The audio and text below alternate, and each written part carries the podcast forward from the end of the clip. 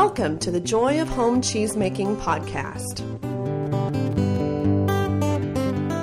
Join us as we delve into the fun and science behind home cheesemaking.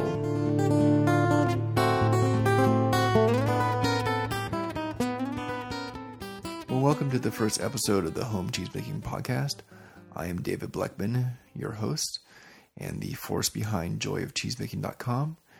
I am a home cheesemaker of about nine months' experience. Uh, my wife took me to my first home cheesemaking class in April of this year, of 2009, and I have been obsessed and hooked on the hobby ever since. I have a history of brewing beer, making bread, making vinegar, uh, curing charcuterie. I guess those might be covered under the term pantry arts uh, of which cheese making is one of them. I became really excited about doing a podcast about cheese making because it seemed like, although there is a lot of information out there, none of it really um, struck me as really excellent information. And I had done a previous podcast with some friends of mine called Twitch Asylum uh, about video games and had some podcasting experience. And so I decided that I'd borrow the microphones while they're on a hiatus and try my hand at it.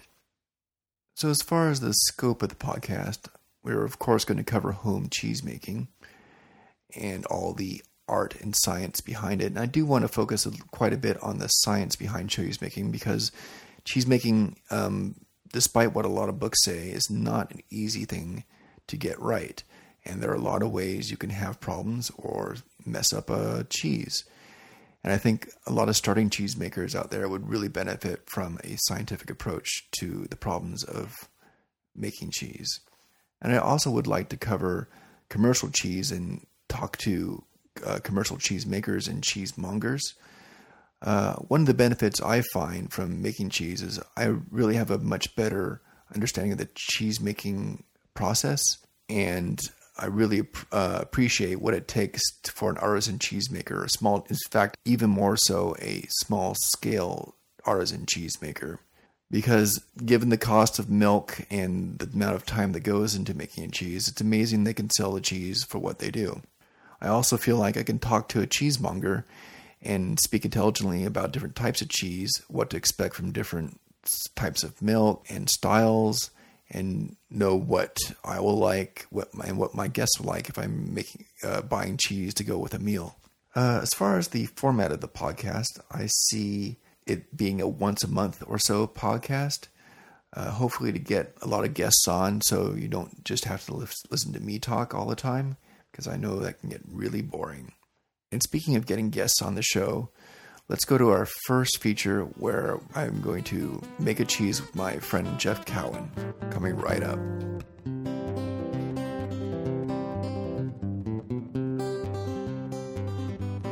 So, I'd like to welcome to the Home Cheesemaking Podcast Jeff Cowan, who is a friend of mine. Uh, we used to work together. Uh, Jeff, why don't you uh, tell a little bit about yourself and your history? Absolutely. Thanks, David. Um, yeah, we used to work together, and uh, let's see. I um, I well, let's. I guess my first qualification is I I love to eat. Yes, and I love food. um, Would you call yourself a foodie? I think so. I, I, I don't know if that's word. a dirty word these days or not. yeah. Um, but uh, yeah, I mean, I love uh, love eating out in restaurants and love trying new things. There's almost not a, a food that I will eat. So, um, you know, you got to try everything at least once in your life. But I think cheese is always um, cheese has always held a little bit of a special appeal for me. It's one of these kind of magical foods. You know, you, you take something so um, elemental and as essential as milk, and you can you can transform it so many so many ways. So that's always been very appealing um, to me. But I've um, yeah I've done I've done some home brewing before, and I do like to cook. Um, you know, I like all all kinds of cuisines. So um, uh, you know that's kind of my I, I, don't have a deep background in food, but uh, I do like to read a lot about food as well. And uh, I was doing some reading on cheese making um, prior to coming over, and boy, it seems like it's a whole universe. Um, yeah, yeah, it's definitely a deep, a deep subject. And like like brewing, you can get in, way into it and way overboard into it. It looks like uh, there's a lot of similarities too in terms of you know the kinds of equipment that a person uses, at least for some parts of it, and so that right. that kind of it seemed like you know, as a brewer, that might be something where I could make a transition into doing cheese Yeah. making as well. I think a lot of people could do that from because it requires a lot of kettles and thermometers, and you, I think you need more. You definitely need a more th- accurate thermometer in cheese making than you do in brewing. But uh, the floating thermometers that you use in brewing are very useful, as, you- um, as you'll see tonight. Um, so tonight, what I thought we'd do is you and I are going to make a cheese, and what I have on the schedule is a Muenster cheese. Uh, the Muenster is a washed washed rind cheese. It um, I've been wanting to do a washed rind cheese since I've started because I really like uh, a good stinky cheese, which are what the washed rind cheeses are known for. Um, what makes a washed rind cheese um, a washed rind cheese is is this uh, bacteria uh, called I believe Brevibacterium linens. Um, part of cheese making is learning to say all these very complicated Latin words. Um, and it is a bacteria you use uh, that is uh, found in human perspiration um, and has an odor when it's um, been in a cheese that makes a cheese smell like uh, like stinky feet. Um, so it's kind of it's interesting to, to think that uh, you actually purposely make a cheese uh, smell that way, but it gives the cheese a very creamy texture and a wonderful flavor, a really musky uh, musky flavor. Would you, David? Would you say this is this is a good type of a cheese um, for a beginner to, Um, to start with, or um, I wouldn't. I I would advise against it. I would start with something uh, simpler, which is kind of unfortunate. I'm doing that for my first show, uh, uh, advanced cheese. But really, it's the only thing that's advanced about it is that you add this um, this bacteria to it during the process at the very beginning of the process. Everything else is pretty standard. So uh, I think you're just going to have. It's just going to be a more uh, a much more flavorful cheese by using it. Yeah, I would start out with um, one of the fresh cheeses if you're starting out. But this does illustrate at least most of the common steps of the cheese making process, which uh, we should go through. So yeah, I'm definitely in, interested. Um, just in the little bit of reading I've done, it sounds like um, every little detail counts when it comes to cheese making, and um, I, imagine uh, different cheeses have different processes, and Yes, exactly. So the basic steps to making any cheese, it's all a matter of turning this liquid milk into a solid cheese. And in order to do that, you need to uh, coagulate the milk either through acid coagulation and, or by using uh, an enzyme like rennet. And rennet is uh, comes from um, the fourth stomach of the cow, or an unweaned, unweaned ruminant. And it's uh, so it's a it's not a vegetarian option, but there are vegetarian rennets that come from uh, fungus, different types of fungus. Um, they don't coagulate as well, and so I don't use them because I don't have a problem with using animal-based rennet, but some people might. But that's always that's always a good point. So you coagulate the milk uh, in some way, and then once it's coagulated, you'll have a more or less a gelatinous gelatinous substance that you need to uh, get to the expel the whey from that. You get curds and whey, and there's various ways of doing that. Usually, what you do is cut the curds, or you cut the gelatinous uh, material so that you uh, increase the surface area of each curd. Uh, and then you can either heat it or just um, let it sit for a while, and it will expel whey. Uh, once it's gotten to the point that is required for the recipe you're doing, you then uh, put it in a mold. And uh, there's al- there's two molds in making cheese. There's the mold that uh, like blue mold or white mold that flavors cheese and is a fungus, and then molds that where you form the cheese, M O L D. Um, I guess actually both M O L D. M O L D. They uh, and you mold it, and then sh- that they'll cause the the the whey will continue to seep from the curds, and and it'll become a solid mass, which will then eventually become the cheese. In some cheese, and when you're making hard cheese, you will often press it. Uh, we're not doing that in this one. It does not call for because this is a semi-soft cheese. But if we did do that, you would uh, press it um, to expel more whey and, and cause the curds to knit together. Uh, and then after you've pressed it or uh, expelled all the whey or uh, molded it, you age it, um, depending on what the cheese is. That can take anywhere from a week to a year. For, for a week for some cheeses, like um, I think one of the recipes I looked for at for Muenster said age it for a week, but the, I saw a lot of other recipes that called for up to three months. So we'll do something in between that, probably like two months or so. And I guess that's uh, that's a good primer. So um, why don't we go upstairs and start making some cheese? Yeah, looking forward to it. All right, cool. Before we go into the kitchen, I wanted to cover just a few of the equipment basics you'll need for making cheese. First of all, you'll need two pots, one larger than the other so that the smaller pot can fit in the larger one. The larger one will have a water bath in it, which will help control and maintain the temperature of the milk during the cheese making process. You'll need a dairy thermometer, which is a quick reacting and very accurate thermometer. You need to keep the milk at a very specific temperature for the recipe because one or two degrees difference can greatly affect the multiplication rate and acid production of bacteria. You'll want probably to have another thermometer to keep track of the temperature of the water bath. It's not absolutely necessary. You can use one thermometer for both, but it's awfully convenient to have one thermometer outside and one thermometer inside the pots. Uh, you'll need a stirring device, which could be a stainless steel slotted spoon, or they you can get a large ladle, a slotted ladle that works well too. Uh, you'll need cheesecloth uh, and a colander to drain the curds when you're done. Different recipes call for different equipment, but in general, you'll need cheesecloth. You'll always need cheesecloth, and you usually need a colander at some point during the process.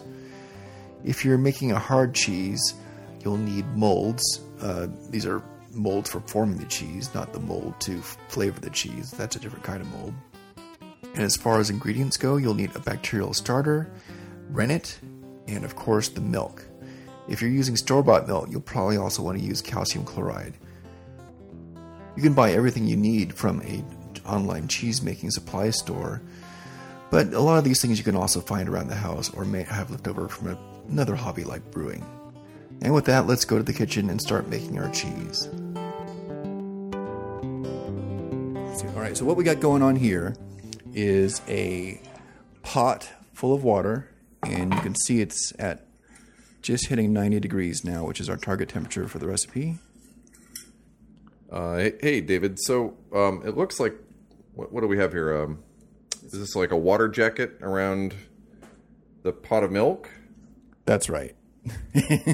And, Yeah. uh, I see. So you, you kind of try to control the, the temperature of the overall process by by the temperature of the water on the outside. You uh, kind of slowly applying heat, and that I guess that works its way through to the milk.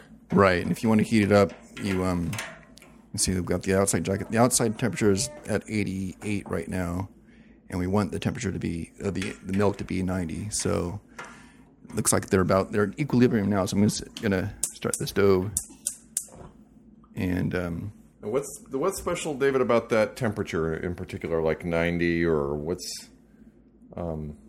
Well, the um, each recipe is different. Um, they all seem to be around eighty, from eighty to hundred, um, usually around ninety, depending. And what you want the the uh, temperature of the water right now or the milk right now um, is going to control how much uh, how much the bacteria multiply in um, in the starter that we're going to add right now. So let's go ahead and do that so we can get done on time. And I, what I've got here is um, two ice cubes, or, or I guess milk cubes. Uh, this is a starter, uh, mesophilic starter that I um, got going in a jar, mason jar a while ago, and uh, then froze it when I was done. So I, I have a like tiny little packet of mesophilic starter um, in my freezer, which I've been using since I started cheese making. And instead of using the whole packet and throwing it in, I uh, I built up the culture and then froze um, froze results, and that's what this is. So we're going to dump this in, hopefully not splashing too much. And one thing about this whole process is you try and keep everything as sterile as possible. Like before I before I um, put the milk in here, I uh, ran I boiled uh, like an inch of water in the bottom with the top on, so everything um, every, the pot was sterile before. Oh, I'm going to lose the. That'll be all right. So see. you want to just make sure that there's no other kinds of bacteria in there that might wreak havoc with the cheese making process, right? Exactly. Um, any anything I've been told by some by the person I took the class from that you don't need to be that careful, but I've had some sour cheeses, and so I'm taking as many precautions as I can. Now, so David, the mesophilic starter that's that's a type of bacteria that you've added. Um, Yeah, there's there's two types of bacteria. There's mesophilic and thermophilic. Um, this is mes- meaning, and that has to do with what temperature they uh, are most active at. Um, I, if you're making cheese commercially, you end up um, being very particular about the uh, bacteria you choose, so you get consistency and um, uh, and uh, yeah, consistent results and uh, this exact flavor you're looking for. Uh, this this mesophilic culture, which I've recultured, came from um, New England Cheese Making Company, which is the Ricki Carroll's company. Um, and I'm not sure. I've had some sour cheeses, and I'm not sure if it's the culture's fault or if it's uh, my fault. It's probably a little both.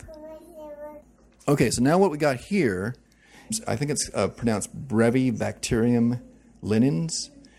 Um, and this is the kind of cheese, uh, the kind of bacteria that's used to, in making Limburger and uh, washed rind cheeses like that. Um, and this is a Muenster that we're making.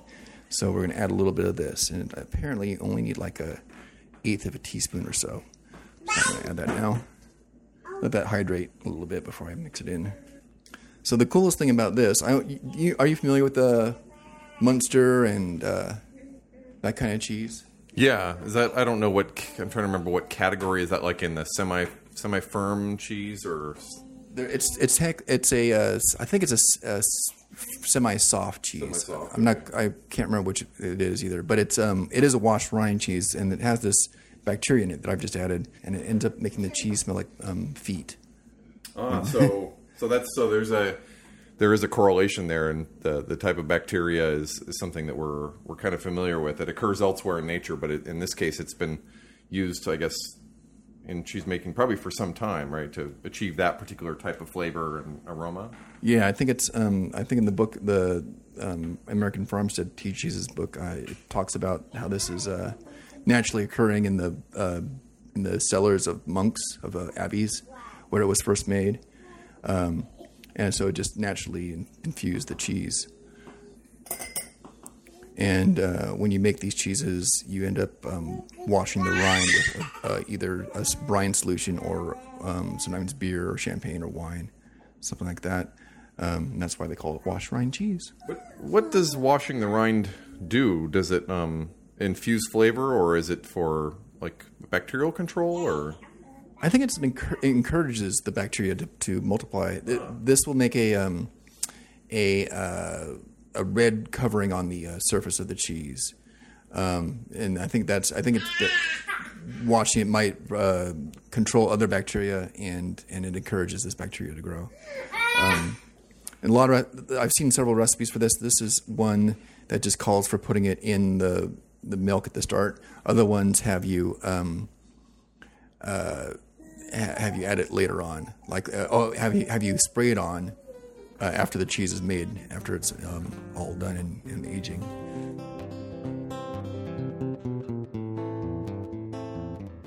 Okay, so now we're going to add the rennet.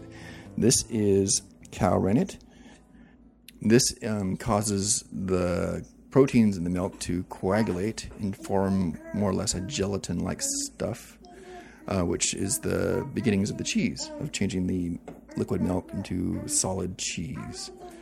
Um, and when you do this, you always, um, each rennet's different, and um, you read it and figure out how much you need to use for your amount of milk. This says half a teaspoon for two gallons, so I'm going to put two quarter teaspoons into this quarter cup of water.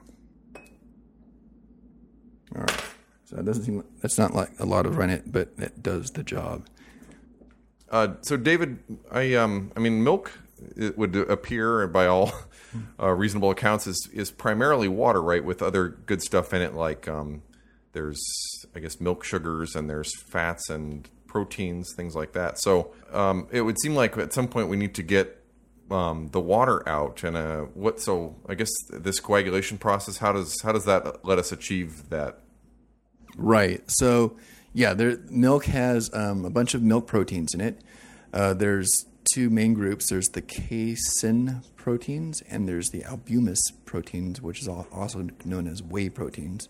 The casein proteins are what you're trying to get to knit together, and they knit together when you add the rennet, or um, if you're doing an acid coagulated, coagulated cheese, you uh, the acid forming in the milk will cause it to coagulate, um, and that traps the milk and other proteins in a kind of this protein matrix, uh, which also and it also traps the water in it, and that's why it the whole thing turns into one big massive jelly. After we get um, after it's coagulated, we'll need to start uh, expelling the whey from that. So that the whey is uh, the whey proteins, which is uh, contains albuminous proteins, the same protein that's in egg whites. Uh, those get expelled, and um, the the casein matrix of, of coagulated protein will shrink as you heat it, and that's how you get the whey out. And there's, then, depending on what kind of cheese you're making, you either can cook it longer to get more whey out, or uh, scoop it out and, and uh, make a mold out of it and let the whey expel in the mold or in the press if you're pressing it. So I th- yeah, I think I've seen in the past, maybe on TV or somewhere, that after it's coagulated, sometimes they'll c- sort of cut cut the curd up. Right? Is that part of the helping the process of releasing the water? Exactly. Yeah. It's the they cut you, the reason you cut the curd is to increase the surface surface area of each curd, and so um, yeah, exactly. So that if you want, if you're making something like Parmesan, which has really low moisture, you're going to cut the curd to like the size of a grain of rice. If you cut making something uh, like brie or camembert, you don't even cut the curd. You just scoop it out in with a spoon and, and put it in the mold, and that's it retains a lot more water, and so it's a much more moist cheese, and then doesn't last as long. I see. Right. So, Jeff, you just uh, I poured you a glass of raw milk. Um, we were talking a little bit about raw milk. Um, what do you think of it? Well, let me uh, take a quick sip here. I, I've never had raw milk, as to the best of my knowledge. I think you know um, everything we buy in the store has been pasteurized and homogenized. So yeah, even Noris Dairy, which we can get here in the stores, is is homogen. It's not homogenized, but it's pasteurized. It's pasteurized. Yeah. So well, it, it is whole milk, so it tastes creamy. Um, it's a it's a little bit sweet, but also um, I, I think you can almost taste like uh, there's a bit of a, a, grassiness to it or something like that. Um, which I'd always heard that you go certain places where the milk is really fresh and, and you can kind of taste um, you can taste sort of what the almost like what the animal has been eating, the different kinds of grasses that grow in that area or whatever. So I, I kind of get a sense that that comes through a little bit better in a um, in the raw milk. Is my impression at least. That's cool. Yeah, actually, no, so I, I found this uh, farm on um, I'll put the link on the podcast. Uh, there's a website called like realmilk.com. I'll, I'll look it up and put it on the podcast.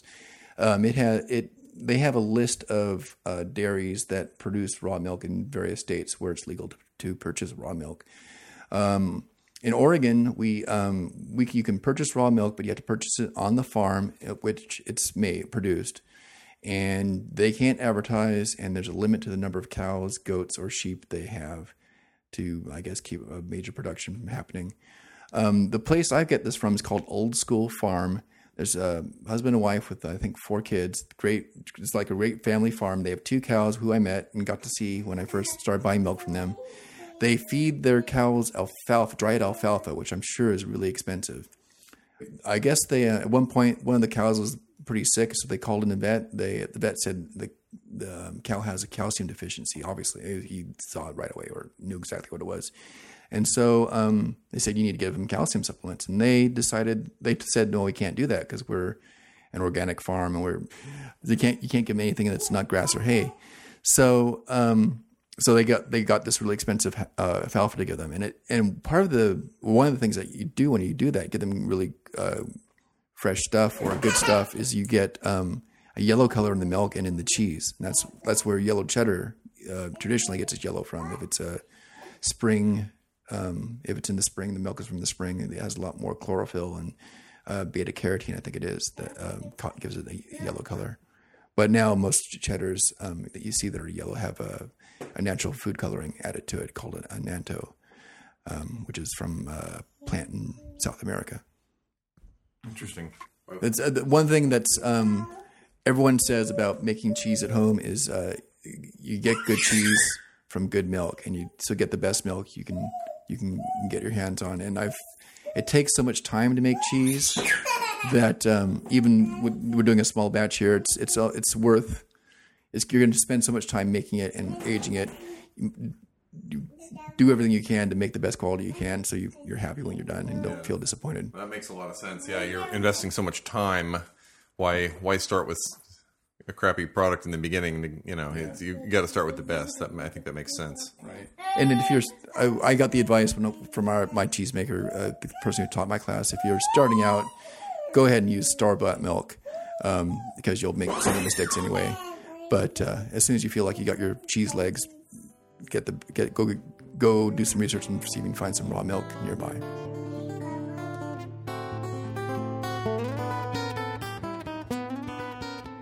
So here we're at what has it been? Thirty five minutes we said. I think it's about thirty-five. Thirty five. Okay. Now, David, I've I've heard um, I've heard talk of something that's called a break.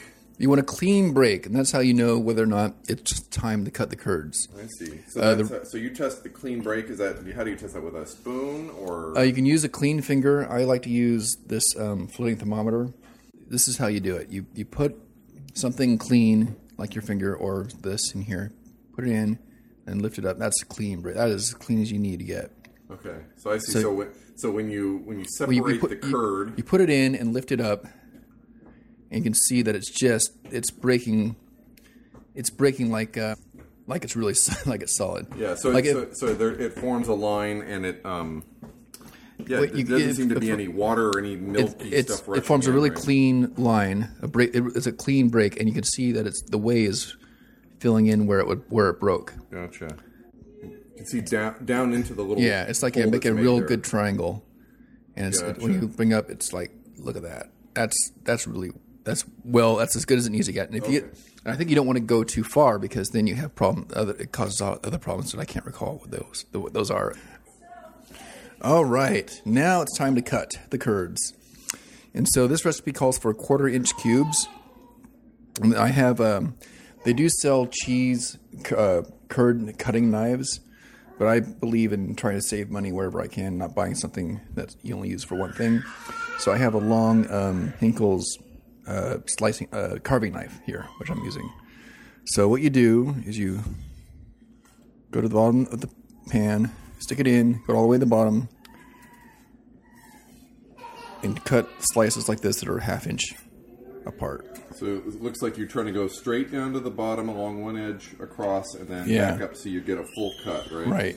So you're cutting it in a bunch of wide slices right now, and you, this is, then you'll we'll, then we'll go turn it ninety degrees and cut it the other way. Half, you know, you want to keep the curds. You want to have each curd be as close to the other curds as possible, and I'm not terribly good at doing that. Okay, how are we doing on time for that on the Uh, video? 22 and a half. Okay, good. All right, so I'm going to turn this. Okay. I'll pause it for. So I see. So, so then you turn 90 degrees. You're gonna do it. Okay. I, yeah, there we go. Okay. You turned it at an angle there, and you're gonna cut it. Uh, So like you could, yeah, I think s I this is the way I've seen it done. Some people do it at like a forty-five degree turn, so you get end up getting diamonds. okay. So that's this is how I was. So, I saw when I took my classes how they did it. No. You think those are half inch, Jeff? um, yeah, that looks actually like about. Um, Kind of. A, I've never gotten a ruler out, but that's kind of like my mind. That's I think that's about half an inch. seems about right. Now, I, I do see the appearance of some water, David. Is that the whey? That's the whey coming out. Yeah. Okay. And um, so the whey is the water and the the albumin type protein, right? Right, the whey, yeah, albumin, ty- albumis, I believe is the word. One thing about cheese making is you get to use all these big words that are hard to pronounce. I think the proper pronunciation is albumis, albumis. Okay, the albuminous proteins, and uh, um, so what what happens to those? Is that something we're just going to sort of pour down the sink, or is there any way to recover the Yeah. watery portion? No, that's a good question. There's, um, you can um, make what is called whey, whey ricotta, which is just ricotta made from leftover whey. Um, what you do, we, in order to make ricotta, you just um, heat up the whey to uh, almost boiling, just just just under boiling and uh, 109 degrees is what you. Okay, now I've done, now we've done this. We're gonna cut at a 45 degree angle going down, and this is gonna cut each. Get it into be to be more or less cubes, sort of, hopefully. Yeah, you heat, heat up the whey to almost boiling, and it um, it causes the albuminous proteins to um, coagulate, kind of like an egg white does when you cook it. And then you filter that through cheesecloth, and you have ricotta. Okay, now I'm going to go. Which way am I going to go? This way. Is that something? Do you always make a ricotta, or do you always try to use the whey afterwards, or sometimes it just gets too late? Or uh... usually it gets too late. if I'm feeling really, um, yeah, it'd be, it's nice. To, it'd be nice to do it, but it seems it's often, um, yeah, it, it takes so long to make it that you, unless I did start in the morning and it's I still have time.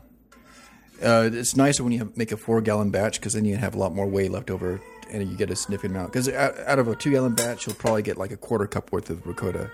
Oh, got you. So it's it's it's a lot of extra work for you know, something a product you may not even want at the time. So probably up to the cheesemaker. Yeah, I mean, you you need to use it right away too because it tends to go sour in, in, a week or so. So it's it's definitely if, you use the best use. The other thing you do with the whey is just pour it in your garden. It's good. It's a good fertilizer.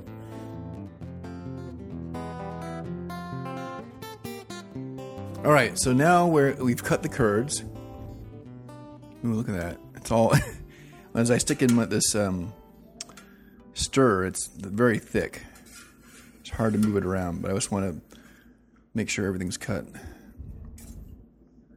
Now, uh, David, so what we've done at this point, yeah, we've got the curds cut. Mm-hmm. The way the whey is clearly coming out at this point, but I guess we need to uh, let it continue to sit on this low heat for a while, so that um, I guess do the does the curd continue to tighten up? I guess and push water out, or exactly. It's um so now we've cut it, the the the whey, the water and the whey proteins are escaping from the curd, and um, so these curds you see now that are about hopefully, if we did it right, um, half inch in half inch curds, they'll shrink as um, as we let them uh, expel the whey. I'm just kind of turning it over here to make sure there aren't any big curds that need to be cut up finer. Uh, as I understand it, you need to the having the curds be the same size is pretty important. Otherwise, you get some curds that are full of water because they were too big, and some curds that have expelled all their their whey and aren't. Um, and so you get you know moist spots and dry spots in your in your cheese. So as as we um, the recipe has us uh, stay here, wait, wait for it to uh, expel whey for thirty minutes so I'm going to say about like 7:15 or so. Well, maybe a little earlier than that. Um, we'll uh, we'll transfer the we'll uh, stop it from stop the cooking process. We'll uh, tra- the next step is to put it into uh, colander lined with cheesecloth. But the, right now the curds are going to they'll, they'll shrink a little bit and um, expel whey. So so it's all it's all about separating the curds from the whey and this is so and you want to do that differently for each cheese but for this one it just says keep it at 90 for other cheeses like cheddar you would raise the temperature in order to uh, get the the to uh, get the courage to coagulate to ch- um, coagulate more or um, not condense what do you say you say uh, what is it coagulate contract contract or? yeah squeeze contract and squeeze out more more, more ways so gotcha. so for like a cheddar or something you would have it at a higher temperature. For like a Parmesan, you, you bring it up to like even, I think it's 120 or 140 to, re- to really squeeze out all the water and get just to the the, pro- the fats and the and the proteins left and over. Each type of cheese has a different curd and a different time and a different temperature to, to try to get that right right amount of water left over at the end. I guess right, the right moisture level. Exactly, and it's and every so almost all cheeses have the exact exact same ingredients of um, milk, rennet, uh, starter bacteria, and um, and salt, and the, how you treat it, um, how you, how you cook it, how you treat it, you come up with completely different cheeses, which is kind of amazing. in this Muenster cheese that we're making today, it's um, it's a semi-soft cheese, so we're not trying to get rid of all the, the whey, and we'll, it, that because of that, it won't last as long, um, but it'll be softer and hopefully very tasty. Hopefully that Brevibacterium linens will make it very tasty. And you can see, oh, see, there's a lot more whey on the top here than there was beginning. So I, I, think we just stir it every so often. And, a lot of water coming out. Yeah, well, that's. Well, there's a big curd you need to get rid of. And you see a big curd, you just kind of find it and chop it up with the with the ladle. Yeah. Turn it over. Any big curds, just chop them up to the size they're supposed to be. Oh, there we go.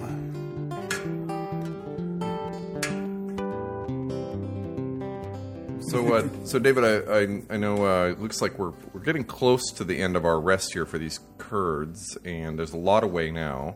Yeah, you can't even see the curds anymore underneath the top layer of whey. Yeah, they seem to be uh, definitely tightening up. You want, um, ideally, I think the whey is supposed to be uh, clear, more clear than it is right now, which means we may have lost some milk fat to the whey. It's probably not that big a deal.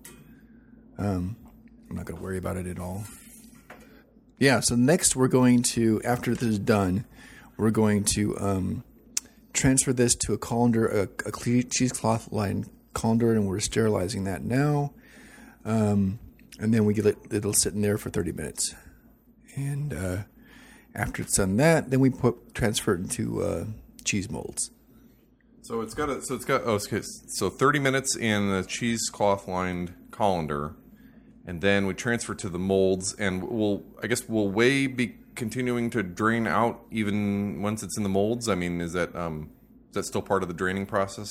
Yeah yeah. The molds the molds um, we're going to be using i have um, two cut out of pvc pipe and uh, one that's a food grade plastic.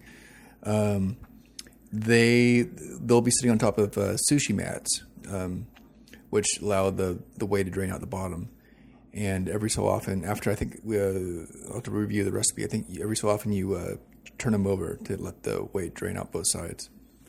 What um, and is this a type of? Um, is there any pressure that's put on these particular molds? Um, and it, I understand that's done sometimes, right, to sort of help force more moisture out. Right, and to knit the curd together. Yeah, for a cheddar or a one of the harder cheese, a hard cheese like Gouda. Um, you would that's exactly you you press it under a, a, heavy weight, and I have a press set up here in the kitchen to do that. But um, I kind of wanted to make a cheese that used a press just to show that off to you, but um, uh, we're we're doing this one instead. Well, I'm sure it's going to be delicious uh, either way. But uh... well, one nice thing about this one, it'll be done within a, a couple months at the most, so we'll, we'll, try it within a reasonable amount of time. What's um, what's the what's the fastest uh, cheese you've ever done, or what are some of the faster cheeses a person could do? And then I guess what are some examples of also like a really long aged cheese? Um, the fastest one I've done is uh, I did a um, mozzarella with a the fast recipe, uh, where instead of using bacteria to create the, the acidic environment um, before you add the rennet, you add uh, citric acid. Uh, the problem with that is that it makes cheese quickly, but it doesn't taste very good. The bacteria uh, create a lot more flavor uh, in addition to extruding lactic acid, which makes the, the milk acidic, um, they create a lot of other um, compounds that are tasty. Um, uh, so um, that's a, that's a commonly a frequently asked question about cheese baking. How long does it take? Um, you can make a mozzarella in 30 minutes. That doesn't taste very good. You can make a mozzarella taste pretty good, I think, in a day, um, but I haven't done that yet. And you can make um, like a chev or something like that pretty quickly too, like within you know a day um, for it to taste good. And then the longest cheeses like Parmesan can take a year to age. Uh, I've made a Gouda, which I've aged three months and didn't turn out that good, but it it definitely it, it was it turned out to be cheese, but not cheese that I really liked. and your Stilton, we we tried your Stilton earlier, and that that was aged what four months? It was yeah four months, and that's yeah yeah, I'm I'm a lot more pleased with that than I was with my Gouda. So the curds sat for 30 minutes, and um, we just drained them, uh, which uh, involved lining a colander with cheesecloth, and I'm just checking that it's it's draining. The bottom of the colander is above the bottom uh, of the. We have the colander inside of a larger pot. You've got a yeah, you, you've got a, a nice setup where you have a colander and also another pot that you did the initial part, the curd making part, mm-hmm. that sit in a bigger pot, and I think that that really makes it easy. Yeah, it's it, you know a lot of this is all about having your equipment or figuring out what kind of figuring out what your equipment's going to do, and a- a- after you do it a few times, you know what equipment you want to use for everything. I just I have a lot of this stuff left over from my brewing days. I'm sure you probably have a lot of stuff like this too. Yeah, I I'm, I used to brew, and every once in a while I still do a little brewing. But yeah, any any home brewer certainly would have a lot of the equipment. It seems like that you would need. Now I've um I've kind of pushing my equipment limits right now because I'm uh right. This is a good easy batch to do. It's two two gallons. Yeah, go ahead and turn that down. We'll put our put our molds. We got to sterilize our molds for our next process. Just drop in. Yeah, The curd's all done. We put it into the colander with the cheesecloth. It's draining now, and it, this for this particular recipe, the curds need about ten minutes to drain. Right? that's right. So we've got ten minutes draining here. We're sterilizing the um, rest of our equipment. Uh, we've got some sushi mats we're going to use for draining boards. They go underneath the molds. And turn it over. So so the we'll ladle the curds into the um, into the molds, and the molds sit on top of the of the sushi mats. So I guess it allows water to drain through at a steady rate, but the curds want to stay behind. Um, I imagine. Exactly. And do the curds do the curds start to kind of stick together and sort of coagulate they- together they a little bit more? They mat. Yeah, they Okay. mats together. So um, since this is these curds aren't pressed, um, I mean they're not cooked very much. There's still a lot of water in them. They'll they'll mat pretty easily. Uh, at least I think so. All right, so that's how uh, you make Muenster, at least according to the recipe I have. What'd you think? It was very interesting. I, I learned a lot. I think about the cheese making process. Um, I, I think I, initially I, w- I was a little intimidated, um, just r- you know reading stuff on the web and not knowing anything about it. But um, I think something about cheese making is you really need to have either uh, in class experience or hands on experience. You need to see it being done. Because I bought the uh, Ricki Carroll's book before I uh, before I took the class. Before my wife took me to my my first class at uh, Kookoolan Farms, and um, I had read it and it just uh, it looked way too complicated, to, overwhelming. But then actually seeing it being done, it all all the all the things made sense. Um, so I think I think that's I think either uh, I don't even know if you can get it from a YouTube video, although I'm going to be posting a few on from from our t- tonight's experiment. it reminds me very much of like the first um, you know half a dozen times that I was making beer, um, and you read the brewing books and they talk about all the process and sanitize at this point and be very careful with this and and then once you've done it after a while you see okay I now I really see how to make it easy for myself and I understand the process and I think Right. for the cheese making um, it, it, I think uh, it would come very quickly if you had that kind of hands-on experience with someone who has done it before Right, right, right. So yeah So for our next steps uh, for the Muenster, it's sitting right now draining on sushi on uh, in molds and on sushi mats. Uh, the they need to stay there for 24 hours, and then we check to see how firm they are. They look they look a little firmer than I expected from the recipe. That seemed um, so. Hopefully everything's going to go turn out all right. Uh, then you um, sprinkle salt on them. Every cheese um, you need to have salt in every cheese. It acts as a preservative. It also helps um, flavor it. Uh, and I think break down the um, uh, cause the aging to, to, to take place correctly. And it, yeah, it, a, a cheese without salt doesn't taste very good. And uh, then in approximately, well, in ten days, there's supposed to be a, a red slimy mold that grows on the outside, which is the B. linens doing their job, making it all stinky. And um, if we see that, we'll be good. Um, and then in a month or two months, we'll uh, we'll try it and we'll we'll record that for the one of the next podcasts, upcoming podcasts. Is there a particular type of salt that you use? Is it a coarse salt, like a kosher salt, or do you use Yeah. fine salt? Um, you need to use a salt that doesn't have iodine. And so um, for some cheeses, you need to um, soak it in a brine, a water salt solution. And for that, the cheapest thing to do is get a pickling salt. Um, uh, pickling salt has no iodine in it. You can use that, and uh, you, you can measure it by weight, so that because um, uh, as opposed to like kosher salt, for instance, pickling salt is a lot more dense, and so you use about eighty percent of the weight uh, you would use in kosher salt. Eighty percent of the volume um, of cheese salt equals the hundred percent of um, kosher salt. There is something called cheese salt, which um, I understand is a little bit uh, finer than kosher salt. Um, and I think you can. I've been read that you can simulate cheese salt um, uh, by taking kosher salt and, and, putting it in a plastic bag and rolling it with a rolling pin to get it to a small, slightly smaller grain. You, it's cheese salt isn't doesn't seem to be available easily through uh, uh, unless you uh, get large quantities. You're you're you're a uh, commercial cheesemaker. So I see. So and then um, and then so once the once the cheese has had a chance to sit for 24 hours and drain, and the salting process is that that's just a matter of um, sprinkling salt evenly all over the outside yeah. of, of the rounds that we made. Exactly. Um, at least the the recipe I'm using, it calls just sprinkling a quarter teaspoon on the outside of uh, and um, uh, in my American Farmstead uh, cheese book, uh, which is it, they explain that um, a coarser grain salt is better than a fine grain salt like pickling salt. You're actually sprinkling it on a, a, a bigger flake. Uh, I think um, it, it, ends up working better. I think that camembert I, I had you try, it has um, it ends up having it ended up being a little bit too salty. I think that's because I used pickling salt. It, it called for actually rolling the, the, the cheese in salt um, which I think added too much salt to the cheese.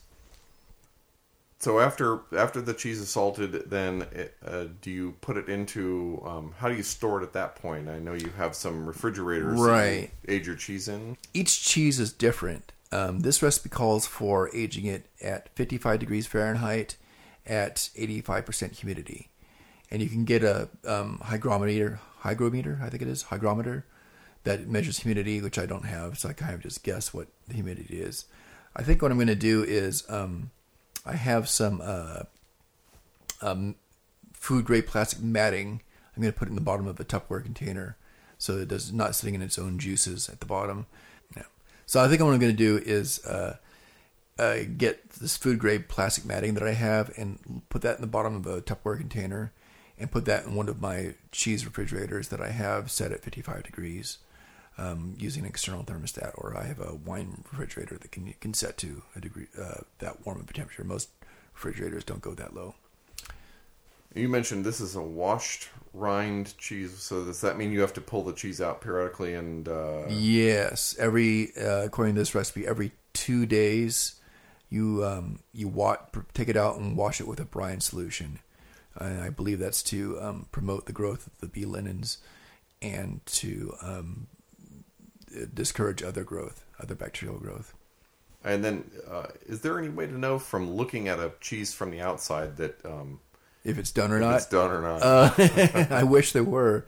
You there are these things called cheese triers that if you're if you're dealing with a really big hunk of cheese, a big you know wheel of cheese, you you want to you ha- it's a basically like, uh, kind of like an auger that you push metal. It's like a well, for for home cheese making, you can use like a potato peeler, like the the ones mm. that has this a long spoot, like long flat, um, curved blade that you could stick in and turn around. And the uh, the cheese triers are the same thing, except they're bigger and uh, get deeper. The, you know, get deeper into a big wheel of cheese.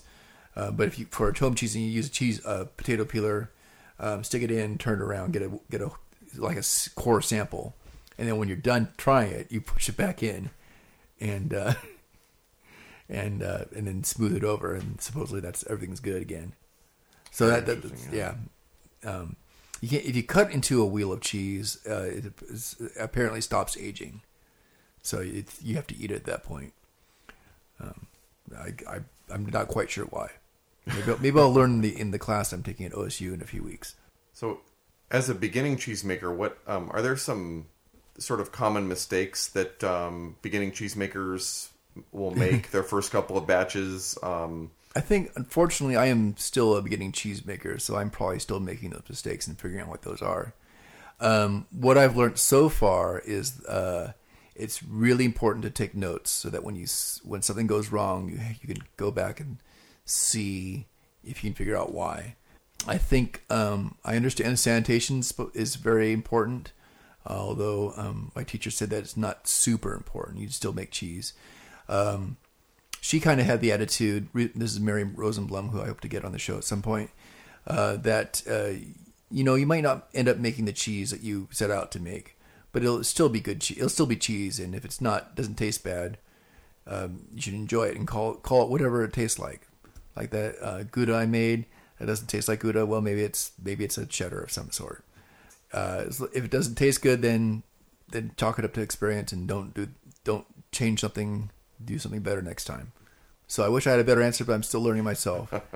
I'd have one thing that does kind of peeve me off, I guess, is uh, I can't stand all the cheese making books out there that say 50 easy cheeses, easy cheese making recipes, or 50 easy recipes to make cheese because making cheese is not easy. It takes a lot of time. It's easy to make to to mess things up and have a sour cheese, and uh, it's not. There's nothing about cheese making that's very similar to many other kinds of cooking. It's very, it's very specialized, like something stuff you'd never really think of you know, when if you're if you're into cooking, which is kind of exciting. It's a, it's something very interesting to learn and. Uh, one of the best benefits I think about making cheese baking is really understanding how cheese is made and understanding what all the cheeses in the the, that the cheesemonger has, what what they all are, and how they differ and how they're the same, and you can talk to them and not sound like an idiot or not feel like an idiot at least. Um, I had some questions about the uh, the milk. Um, we had talked earlier about um, sources for getting milk and using raw milk if possible. Um, uh, and I know that some people are are uh, you know we've been conditioned maybe to think that we should be a little nervous about raw milk, but um, really I think does raw milk uh, it seems to have some advantages, right? I think that um, the to make cheese, the better cheese, the best cheese comes from the best milk. I, in, in my opinion, if you're going to make cheese, you should probably get the best product you can start with. Uh, if you're concerned about pathogens, and you you can pasteurize it yourself at home. You can heat it to 140 degrees for 30 minutes, and it'll be pasteurized. And probably it'll, it'll be more gently pasteurized than when it would be done for milk for um, mass consumption.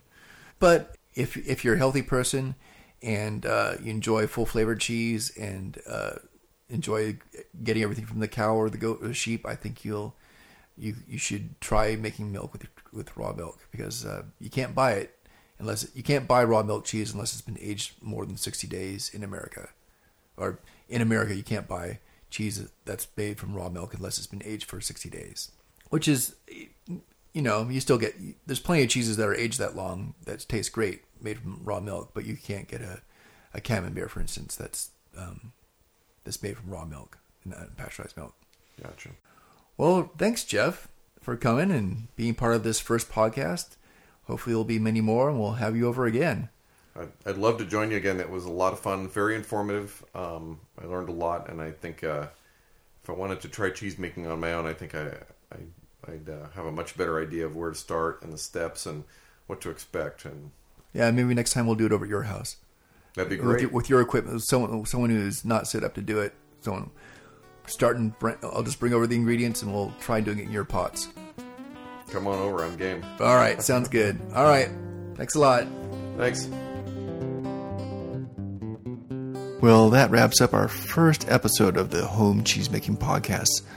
Thanks again to Jeff Cowan for joining us for our cheesemaking experience today. You can find out all about us at joyofcheesemaking.com and send us email questions and we'll try to answer them on a future show.